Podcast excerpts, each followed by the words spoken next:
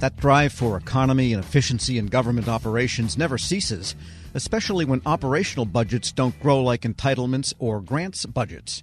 So it's up to leadership to foster a culture of ever better productivity. Most don't do such a great job, says who? My next guest, longtime federal leadership professor, coach, and general smart guy, Bob Tobias. Bob, good to have you back. Thank you, Tom. And this idea of culture change so that we can do more with less, this seems to preoccupy federal managers, federal purported leaders a lot. And you've got some thoughts on that. I do, Tom. Thanks. Yeah, I'm hearing more and more agency leaders who are saying we're going to initiate a culture change to increase agency productivity. And they're saying that because it looks over the next few years that budgets are not going to keep going up. They're going to flatten out and maybe even decline. But what these leaders don't say, but I think often believe, they say, well, I'm very productive. And if everybody else would change their behavior to be as productive as me, things would be great around here. And those of us in long term relationships often think if our partner would change, everything would be great around here. And we find out quickly that blaming the other is never a path to effective problem solving. And the same is true, I believe, in the workplace. So if leaders are unwilling to change their behavior and model the behavior that they seek, I think organization change is extremely unlikely. Well, culture is a hard thing to get at. You hear people in every conference and every panel discussion say, well, it's a matter of culture. You know, we have the technology, we have the this, we have the that. We need to change culture. And I'm not sure exactly what culture is. I guess it's the sum of people's expectations for behavior towards one another, towards how they work, and so on. How can you change culture? What should a leader model, say, for the idea of getting more productivity, for example? Well, the normal approach to increasing productivity is for a leader to hold an all hands meeting, identify the uh, need for more productivity, create the burning platform, appoint a group of high level officials to study the problem. And of course, they select a consultant who introduces them to steps they must follow to increase productivity. And then at another all hands meeting, six months or eight months later, new goals are created. And there is little or no discussion about the behavior that would need to change to achieve those goals. So many leaders at that point think they've done their work, and I suggest that's where they need to start. And as you suggest, organizational culture means the sum total of the behavior everybody exhibits toward each other in the organization. And if the organization needs to change, I think it has to start at the top, not me as a leader saying, I'm perfect and all you change and we'll be great. And we also know, Tom, that as adults, we don't like to change our culture. And all we have to do is see the TV ads of the smokers sucking oxygen saying, Don't be like me. And yet people continue to smoke, even though we see that horror on the TV. So we get comfortable with how we behave and we don't want to change. We're speaking with Bob Tobias. He's a former federal union president and retired American University professor of federal executive leadership. Well, let's put this into the context of, say, the return to the office gambit that has been going on. And the administration, some members of Congress, want more federal employees in their offices more of the time. Yet the leadership, for the most part, the managerial class in federal agencies, they are going to the office and there's this reluctance of maybe the rank and file because they feel they are productive being teleworkers. And so there you have modeling of the behavior that's wanted. I'm going to the office, yet people are pushing back. How do you address that one? Well, I think that the rationale for asking people to come back to the office doesn't exist because agencies have shown over time, particularly during COVID, but post COVID, that productivity remains level and or is increasing. So if I'm the leader and I'm at work and I say you ought to come back to increase productivity, nonsense. Show me the numbers. So I think that's where modeling the behavior you seek without a convincing rationale is where the uh, rub is. In other words, I could model the behavior of walking across hot coals and, expecting people to follow me there, but there's never a really good rationale for walking across hot coals. Show me the boots before I walk across the hot coals. and getting back to the productivity question, I mean, you can measure that in a lot of ways. In you know contracting, for example, well, how many contracts did you do? But maybe there needs to be on the part of management a deeper look at really the metrics and what's important because often if you need more output, more metric changes in this area, maybe you could just abandon some of the stuff that has been done by habit for so many years. We do that because we do that. And people could buy into the new metric if some stuff was heaved overboard that's burdening them. Well, that's true. So, in the arena of productivity, really what's needed is behavior change in how people relate to each other, how inclusive they are, how collaborative they are, how well they listen to each other. Now, those are all habits of a culture. And if the leader doesn't change her or his behavior to exhibit those kinds of behaviors, it won't happen. So, if they don't say, this is really the kind of behavior and behave collaboratively, no one is going to do the changed behavior work necessary to increase productivity. Can you think of a time that you saw that work in a positive way? Uh, yeah, many times. I saw it work in a positive way when I was president of NTEU, particularly during the Clinton years when there was a lot of support for including employees as part of the problem solving process. And it's occurred sporadically ever since but never to the extent where it could really be energizing and having a dramatic impact on increases in productivity because the people who do the work know what the problems are. And when you include them and they say, well, I have a stake in this process now because it's my idea that's being implemented. When that happens, Tom, productivity increases. Bob Tobias is a former federal union president, as he said, and retired American University professor of federal executive leadership. As always, thanks so much. Thank you, Tom. And we'll post this interview at federalnewsnetwork.com slash Federal Drive. Take your Federal Drive with you on your journey. Subscribe wherever you get your podcasts. Leadership today, especially within the federal workforce, is being tested more than ever before. After the repeal of Don't Ask, Don't Tell, retired Army Major General Tammy Smith felt for the first time that she could lead her team authentically. Smith, a longtime leader and one of the military's highest ranking openly gay officers, joined Shane Canfield, CEO of WEPA, to share her perspective on collaborative and genuine leadership. Hello, and welcome to the Lessons in Leadership podcast. I'm your host, Shane Canfield, CEO of WEPA. Today I'm joined by retired U.S. Army Major General Tammy Smith. Major General Smith, welcome and thank you for joining me. Shane, it's great to talk to you this morning. Your career in the military spans more than 30 years. Was there ever a moment or point in your career that changed your trajectory, and, and what was that? I have a very unique one that occurred that did change my tra- trajectory in many ways, and that is at my about 25th year of service, um, the law known as Don't Ask, Don't Tell that prohibited people who identified as gay from serving in the military, that was repealed. And now you could be open in the military. And soon after that happened, I married Tracy, my wife, and I was also notified I'd been selected for promotion to Brigadier General. And at that time, there had been no general or admiral who had come out or identified their family in any way that you would you would know that they were gay. And so, just by timing, I ended up being the first openly gay general in the U.S. military.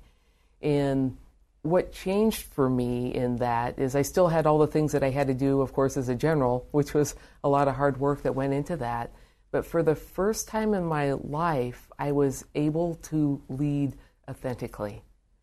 25 years I had compartmentalized a part of me and I had hidden things and I had not been my full self at work and I had not been my full self with my coworkers.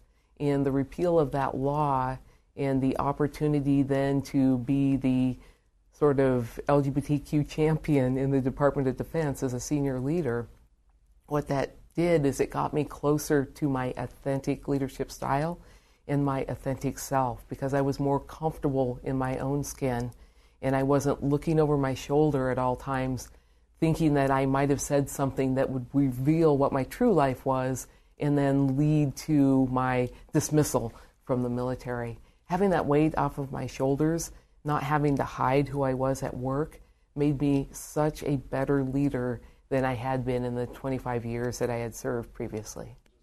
It's fascinating to hear your story about that because I was alive during all that and followed it as well. It's a, it's a wonderful thing. Your career included a lot of firsts. You were the first female general officer, as you said, um, to serve in the 8th Army headquarters level position. Uh, you already talked about being um, the first LGBTQ general and flag officer. H- how does being first, how did that influence your leadership style? I was first in a lot of places through no fault of my own um, by virtue of having joined the military in the 80s when there weren't a lot of women who were choosing that as a career path. So there were many things, even as a young person, where I would show up and I would be the only woman who was in that particular unit or doing that particular type of training. And what you get as a first is you you assume this mantle of being a role model for I don't know if it's your, your group or yourself. And in these roles of first, I would have to say that complete competence was always expected because you were elevated a bit and people noticed you more because they knew you as the first. And so you, you just gained extra attention in that. But that, that attention brought a great deal of responsibility. And you've said in the past that your interest in leadership dates all the way back to high school when you first joined Future Farmers of America. And how did that early education, that organization, change your path later in life? Future Farmers of America, well, it's certainly to teach people about agriculture, but it's also, it teaches people to be leaders so that in the agricultural world, people entering into that as an industry have the skills uh, to be leaders in that world. And I loved learning about speaking. I loved learning about being on a team. There were many things that I learned about leadership early in high school through FFA that suited me well. They are skills that I used all the way up through two star general. And one of the one that jumps out the most at me is communication. I mean, we already talked about how it's important to be competent, but sometimes your competence comes from the presence that you project, and a lot of that presence comes from how you are able to communicate. So, in times when I had uncertainty, I could convey confidence through my communication skills in a way that would get me through some ambiguity and things would turn out all right. But those skills go back, those are base skills that I learned way back in high school and through my association with FFA. It, it's really great and, refreshing to hear you meld those two concepts of confidence and competence, because really both are required for um, expansion as a professional, but also into leadership roles. I think so because if you're if you're the leader in the role, people want to trust, and so your competence certainly informs a bit of that trust. But your ability to communicate that and to speak to your team in a language that your team understands and to be able to adjust for that i think that that informs that trust a great deal which is what produces the results is the trust within the team. Excellent excellent uh, what's one piece of advice that you would go back and tell yourself if you were starting uh, again in your career when i started my career of course well i certainly had some skills I w- I wasn't a rounded, informed, wise leader of any sort.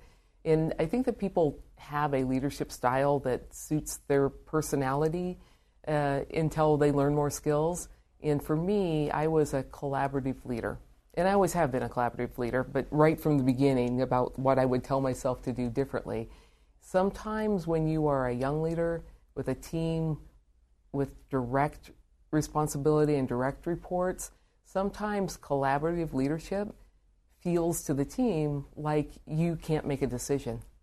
Sometimes at that level of leadership, what the team needs is for you to just tell them what you want done by what time. And so I'm going to say that I wasn't as effective as a younger leader in those situations where I was in these direct leadership roles because my tendency towards collaboration um, frustrated the team a bit.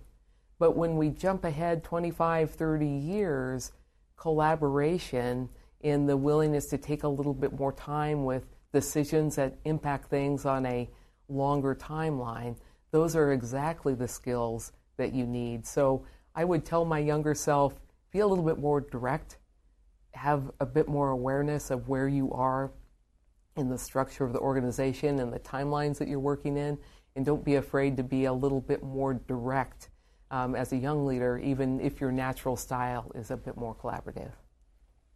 That is excellent. And as somebody who's looked at and studied leadership over the years, there are many different leadership styles, everything, uh, many different formally studied leadership styles. and collaboration, situational. I, I, I, I love how you put it in context. It's not that one is good or bad, but depending upon your role and where you are in your career and those who uh, work for and with you, yeah. you can change to you, meet the needs. You definitely can. And the whole timeline is important when you are choosing your leadership style to get the results that you want, because it's all, of course, results driven. And in some cases, and this was true in military leadership and true in, in many places, is sometimes the urgency of the decision doesn't allow for the collaboration because a missile is coming in, or you know something something is timed in in a financial type of way, and you have to hit a particular timing point, and so you, you've got to make these decisions quickly. But sometimes making quick decisions, I, I talk often that it's easy to make a decision. It's harder to make a good decision.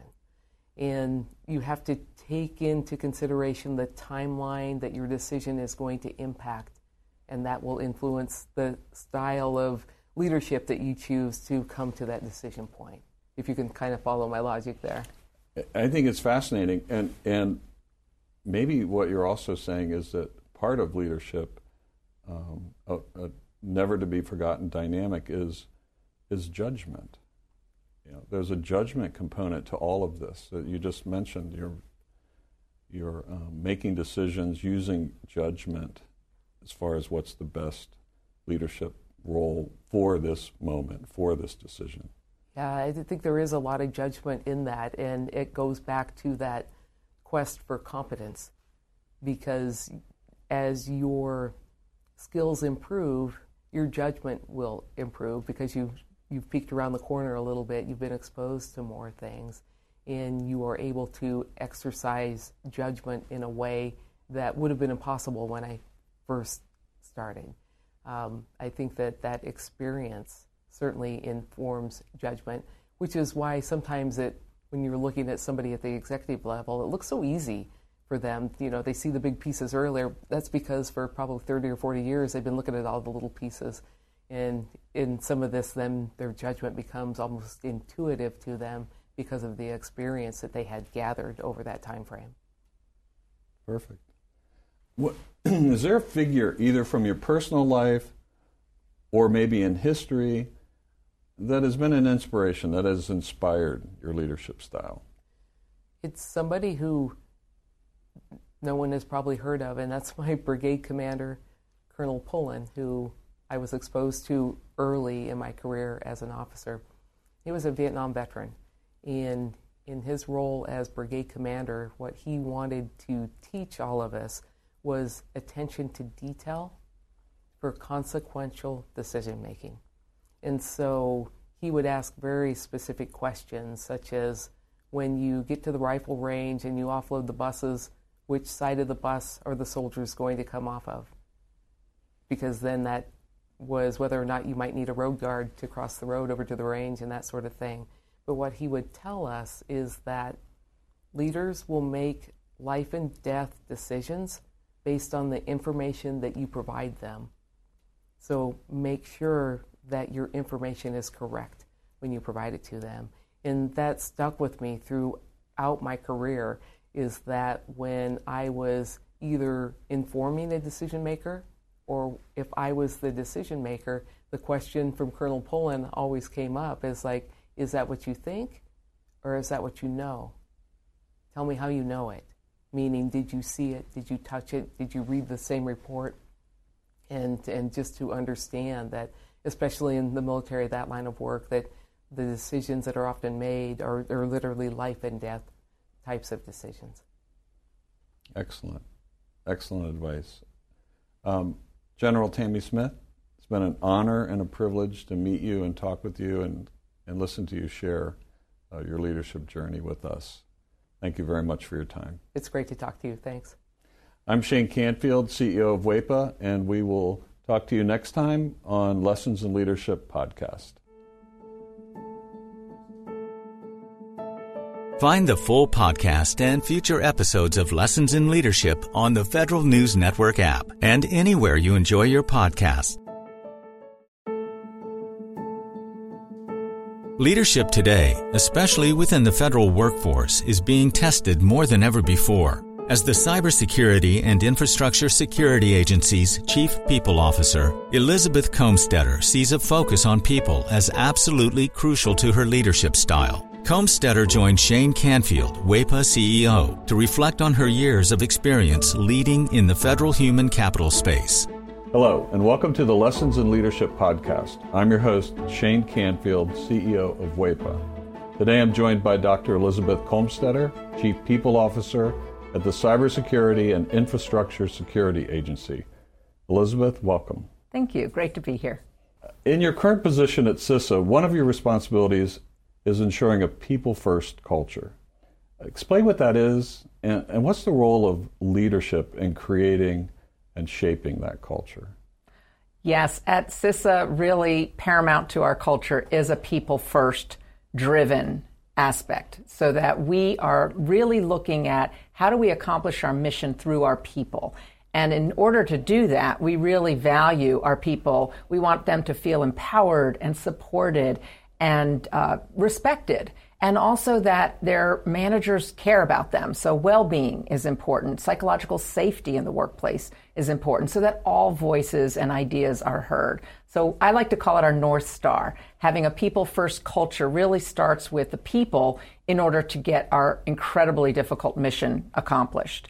In terms of leadership, which is a great question, I think we all know that culture is really driven by leadership and the, the behaviors that we allow and we, uh, you know, uh, reinforce in our leaders. So we really work at making sure that our leaders are bringing out the best in their people every day. So again, that they feel they can bring their voice, especially an opinion that might not go along with the majority of a group, so that we get that diverse perspective. We get those different ideas and experiences and that's really where we find that it's important that leaders are purposefully bringing out their talent on their teams to enable our mission. Yeah, excellent. We're, we're going through a, a, culture project at our work. Oh, great. Yeah, it's, um, it's been six months in the making, and it's going really well, but it is work. Yes. And it requires from the top down. So I'm, I'm also involved in that. I hear you. Great. Throughout your career, you piloted many different talent management programs, including at NASA, the CIA, the FBI, just to name a few, and you have an amazing career. What have you learned, or how have you might have changed along the way in creating and leading those programs? Yes, and I, I, I am so honored to have had a career in public service across multiple federal agencies, always in the realm of human resources and workforce performance. And I think because I study organizations and people in them, I've come to realize, particularly in the federal government, that many of our programs are really grounded in the industrial era thinking. That this is organizationally structured in a hierarchy with boxes and lines on charts, uh, with the center being around jobs and what do we need to get this job done in terms of skills and training. And what I found is that we're really not in the industrial era anymore, where we would promote the smartest people who knew that work and they would then tell the people on their team how to do things and oversee that work.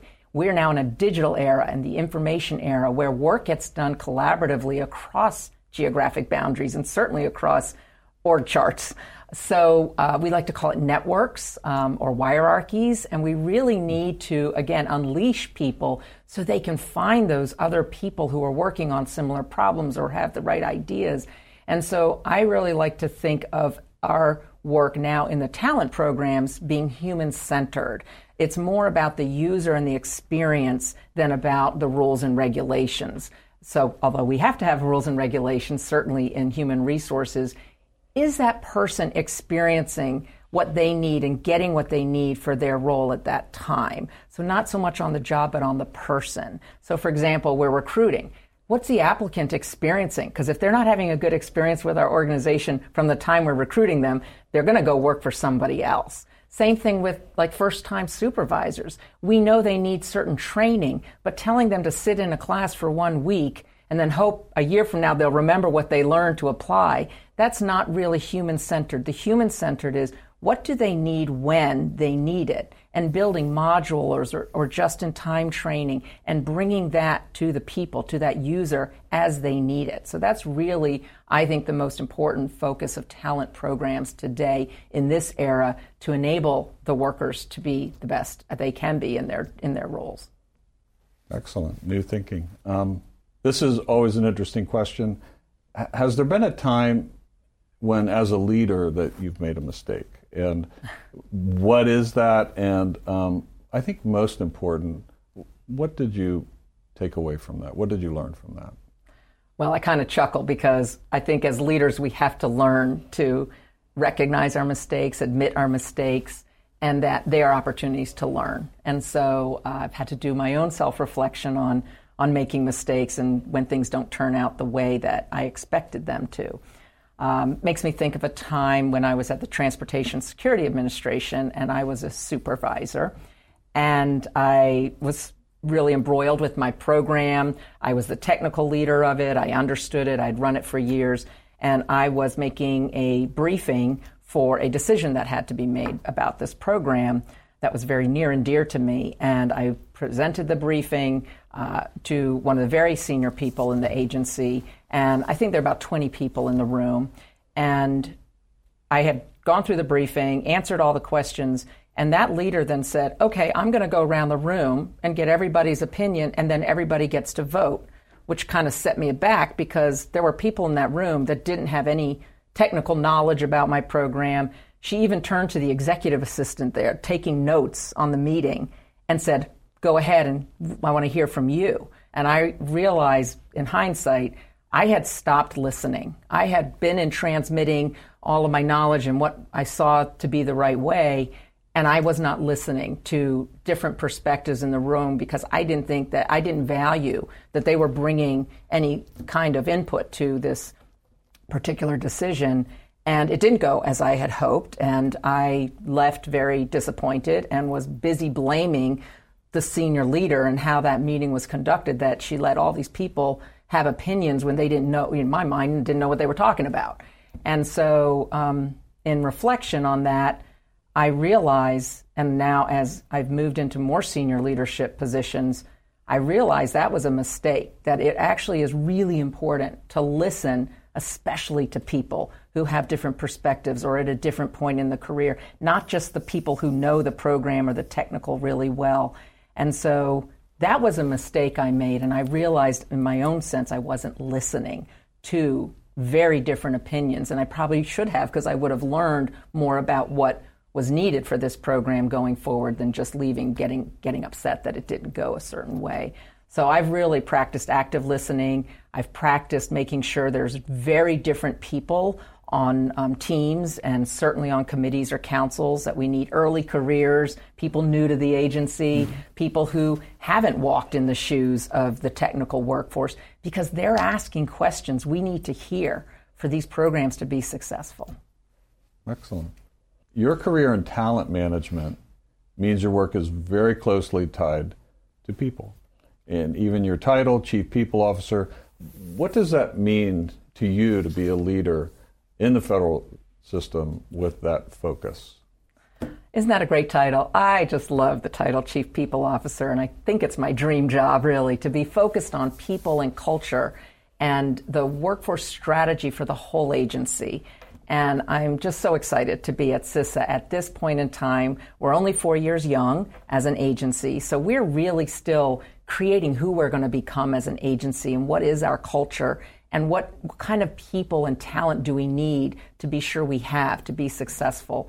So it's very exciting for me to be in this role with a intentional focus on culture because it's one of those things if you leave it to chance and you kind of hope it goes the way you want it to it probably won't so by building programs including leadership development programs including um, any kind of training and learning and career growth and um, engagement programs and listening programs that's what's really key for i think for our agency and particularly me in this role um, I think in the federal government, we got used to doing annual survey, the Federal Employee Viewpoint Survey that OPM, Office of Personnel Management, runs every year. So we would do a survey and we'd read it and we'd say, oh, this is the opinion of our people. And then we would do action plans and then we'd roll out certain activities that we would hope would, in, would increase engagement.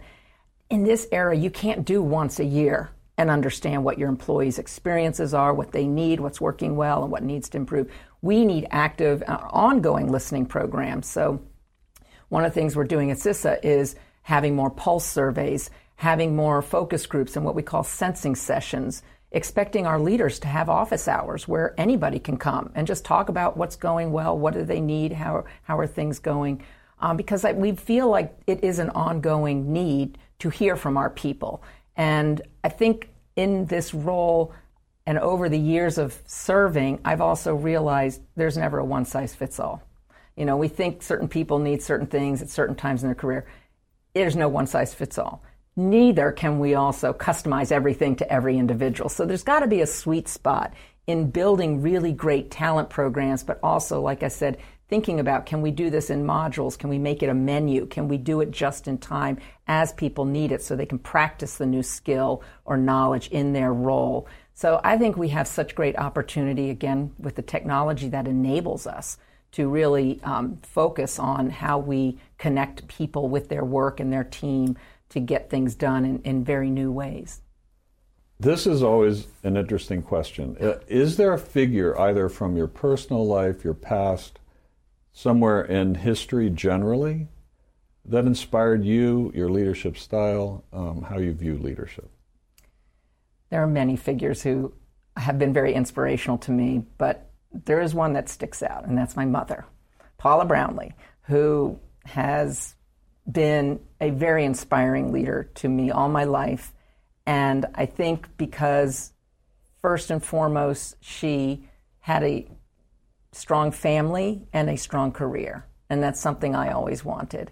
And I saw her first as my mother, but then I also saw her as a leader in her career and in academia, which was her chosen field. But I always knew her family came first. And as I saw how she balanced different family needs with also a, a growing and more and more prominent um, career positions in leadership, that she had to balance that. And I think I learned from her that you can have both. You have to you have to focus on different things through your career um, and through your life, but that you don't have to trade one for the other. Um, I've been married, happily married for 32 years, and I'm a mother of twins who are almost 24 years old. So, and I've had a great career in public service. So, I think that having her as a role model has really helped me um, find my own courage, find my own confidence, and find my own voice in how I can prioritize the things that are most important to me so that I can actually balance both family and career. and you're doing it well. You're Thank uh, you. having known you now for seven or eight years um, and worked alongside you. Uh, your passion is infectious. Thank you. Your uh, intelligence and, and the thoughtfulness with which you approach uh, all of these issues. It's, uh, it's an honor for you to be here, and thank you for your time. Thank you very much. I'm Shane Canfield, CEO at WEPA, and until next time, have a great day. Find the full podcast and future episodes of Lessons in Leadership on the Federal News Network app and anywhere you enjoy your podcasts.